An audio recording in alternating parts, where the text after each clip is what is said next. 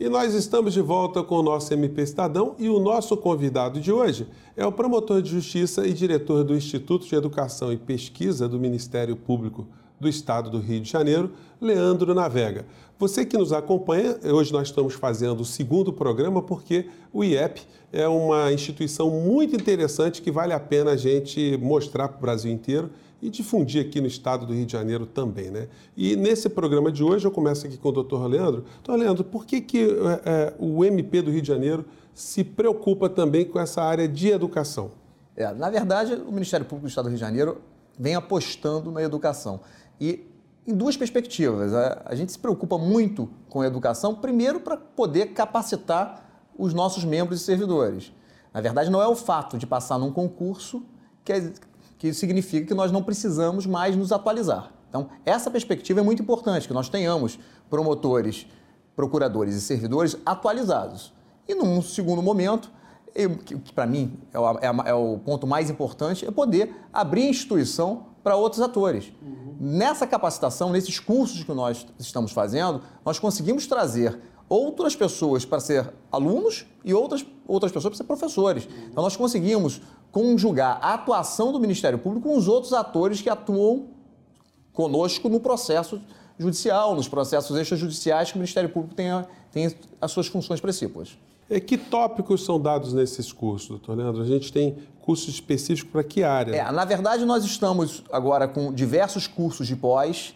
O Ministério Público o IEP pode certificar o curso de pós, então o projeto pedagógico é um projeto elaborado pelo próprio Ministério Público e esses cursos não são cursos fechados para membros e servidores, são cursos abertos para advogados, delegados, policiais civis, policiais militares, pessoas de ONGs. Nós temos, um, por exemplo, um curso de pós-direitos humanos que é um dos únicos cursos que tem no, no estado do Rio de Janeiro. E nesses cursos nós temos diversos ativistas sentados com defensores, com promotores. Então, esses cursos são abertos pra, são, estão abertos para todos. E nós conseguimos já fechar, atualmente estamos com três cursos fechados. Em andamento, um curso de políticas públicas e, e tutela coletiva, um curso de pós-graduação em ciências penais e um curso de pós em direitos humanos. E já estamos abrindo mais três cursos nos próximos meses um curso de infância e juventude, criança e adolescente, é, um curso de mediação de conflitos e um curso de inteligência. E a nossa ideia é que a gente consiga ampliar mais ainda. Então, para a gente é muito importante hoje, como escola de governo, ter esses cursos abertos e poder dialogar não só com membros, mas também com a sociedade civil que participa no corpo discente, ou seja, como alunos nesses cursos. E qual o tempo médio de um curso desse? É, o, o curso de pós-graduação, em razão de determinação legal, tem que ter no mínimo 360, 360 horas. E essas 360 horas nós dividimos, em regra, em 18 meses. Então nós colocamos dois dias de aula, de aulas semanais, as aulas normalmente são nas segundas e nas sextas, de 9 a meio-dia mais ou menos e esse curso dura 18 meses, que para a gente poder certificar uma pós-graduação, exige um, um, a, o MEC exige um mínimo de horas, que o mínimo de horas possível hoje são 360 horas, que é o regramento que nós estamos utilizando. Mas eu acredito que o diferencial dos nossos cursos, que é muito importante que, a, que os interessados conheçam, é que a gente consegue trazer os melhores professores em cada matéria. Não há nenhuma vinculação com nenhuma universidade nós pegamos em cada matéria os melhores professores. E se o professor não for do Rio de Janeiro, nós trazemos esses professores de fora. Tanto no curso de tutela coletiva e políticas públicas, como no curso de penal, nós conseguimos trazer diversos professores de outros estados e até professores internacionais para lecionar no IEP. Então, esse é o grande diferencial nosso. A gente tem trazido conselheiros do Tribunal de Contas, presidente do Tribunal de Contas, Procurador-Geral do Estado, diversos procuradores da República, trouxemos, advog... trouxemos juristas italianos e portugueses. A nossa pós tem esse diferencial. Por isso que eu acho que o, o grande sucesso que nós temos, de toda a pós que a, gente tá, que a gente abre, a gente consegue fechar pelo menos uma turma. Ou seja, o certificado que o aluno recebe no final, ele é reconhecido também pelo, é, pelo mercado, vamos dizer assim. É reconhecido pelo mercado. Nós, assim, tivemos uma grande surpresa no, na pós-graduação, por exemplo, de políticas públicas de tutela coletiva, com a quantidade de advogados que procurou a nossa pós. Que além dele ter aulas com professores de excelência, é um momento bom para os advogados e promotores discutirem matérias que são muito complexas. Então, nós tivemos essas, essa grande surpresa. Na pós de ciências penais, diversos policiais militares, policiais civis, delegados estão vindo para ter a aula conosco. Então, isso para a gente é tão importante quanto o curso. A possibilidade do promotor e do servidor, que são alunos dos cursos de pós, poder discutir com os atores que atuam de forma conjunta com eles na atividade fim. Espetacular. Gente, olha, nós vamos fazer um pequeno intervalo, mas você não saia daí porque tem mais informações sobre o nosso tema de hoje, tá bom? Fica aí, até já. E nós estamos de volta com o nosso MP Estadão, hoje recebendo o promotor de justiça e diretor do Instituto de Educação e Pesquisa do Ministério Público do Estado do Rio de Janeiro, que é o IEP-MPRJ, o doutor Leandro Navega. No bloco anterior, a gente comentou aqui, ele explicou para a gente como é que funciona é, e como é, que, como é que está sendo tão é, é, recepcionado pela sociedade os cursos do IEP. Eu queria entrar em umas outras questões aqui, doutor Leandro. Quais são as vantagens do ensino à distância? É, o ensino à distância foi um projeto pioneiro no Ministério Público, que nós começamos tem pouco mais de seis meses.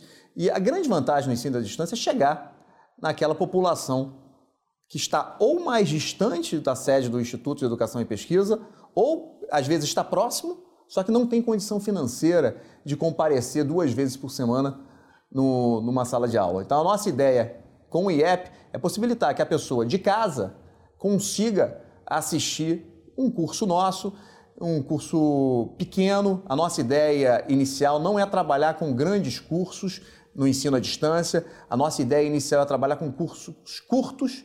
Às vezes nós temos um, um tema que inevitavelmente demandaria um curso mais longo, mas nós dividimos eles, fragmentamos eles em bloco para conseguir sensibilizar aquela pessoa que está assistindo e demonstrar a qualidade do nosso ensino e que ela consiga assistir todos os blocos. Então, o ensino à distância tem sido muito, tem sido algo muito interessante. Nós, em pouco tempo de, de projeto, seis meses de projeto, já temos quase mil alunos inscritos, entre servidores, membros. E estamos começando agora o projeto da, da sensibilização da sociedade civil para os nossos cursos. Até hoje, o EAD do Ministério Público era um EAD só interno, que a gente chama, a capacitação interna de membros e servidores, e já chegamos a mil alunos. Em alguns momentos, o, com 20, 30 minutos de abertura de inscrição, a turma já fecha, em razão que demonstra para a gente que a gente tinha uma demanda reprimida muito grande. E num segundo momento, nós vamos à sociedade civil com alguns projetos pilotos, e que eu já vou relatar, para demonstrar a eles a necessidade de procurar o nosso instituto para esse tipo de capacitação. Como é a dinâmica do curso em si? Como é que é, há uma interatividade entre o aluno e o professor ou é simplesmente uma, uma assistência? Em um primeiro momento, a, as aulas são, são feitas diretas pelos professores, gravadas pelos professores e nós disponibilizamos o nosso sistema possibilita que o aluno tire dúvidas com o professor.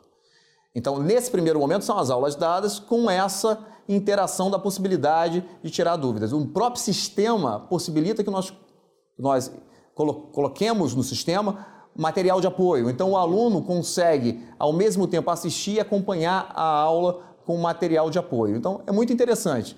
E Voltando só nessa perspectiva de capacitação da sociedade civil, nós estamos com dois projetos é, que a gente está chamando de projeto piloto para possibilitar essa capacitação da, da população e dos atores que trabalham conosco. Primeiro é a capacitação dos professores no tocante à educação inclusiva. Tivemos uma demanda, uma demanda que veio da, da importância da educação, que veio da nossa pós-graduação, que era uma demanda na qual os professores estavam com muita dificuldade em receber os alunos que tinham algum tipo de deficiência, algum tipo de distúrbio, eles tinham muito, muita dificuldade em recebê-los. Então nós tivemos a ideia de fazer um curso para que esses professores entendam a necessidade de receber esses alunos e demonstrar a esses professores qual a melhor forma de atuar para receber esse tipo de aluno de forma adequada. Então, nós temos esse projeto piloto e um segundo projeto piloto é a capacitação dos conselheiros municipais aliás, conselheiros tutelares.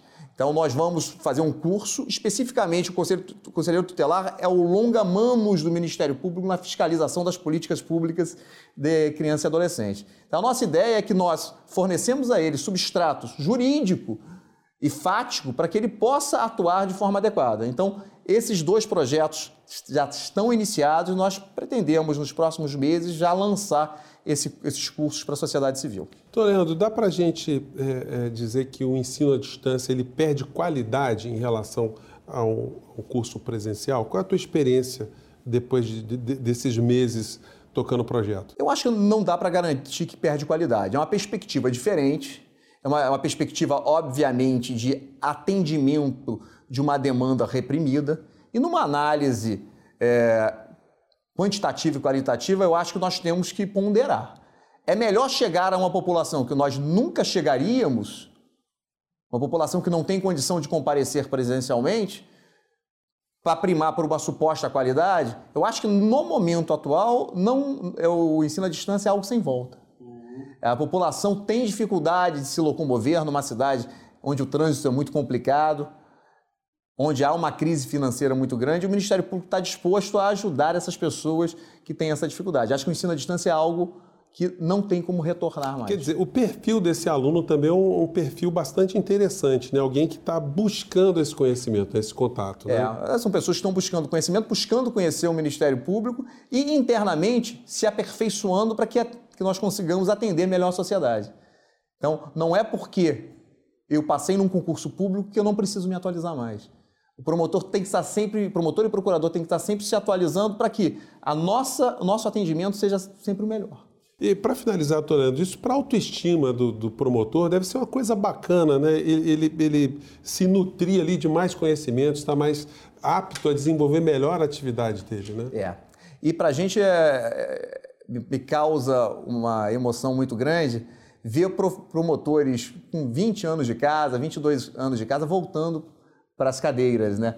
Se, se capacitando, participando das aulas, toda segunda e sexta de manhã indo aos cursos. É uma demonstração de maturidade do Ministério Público, né? Que não basta, como eu falei, passar no concurso. A gente tem que estar sempre de, se atualizando em conformidade com o que, mais, que nós temos de mais moderno. Bom, gente, a gente espera com o nosso programa de hoje está inclusive dando ferramentas a todos os ministérios públicos do Brasil inteiro, a outras instituições também, que, como o doutor Leandro nos disse aqui, né, o caminho do futuro é educação à distância.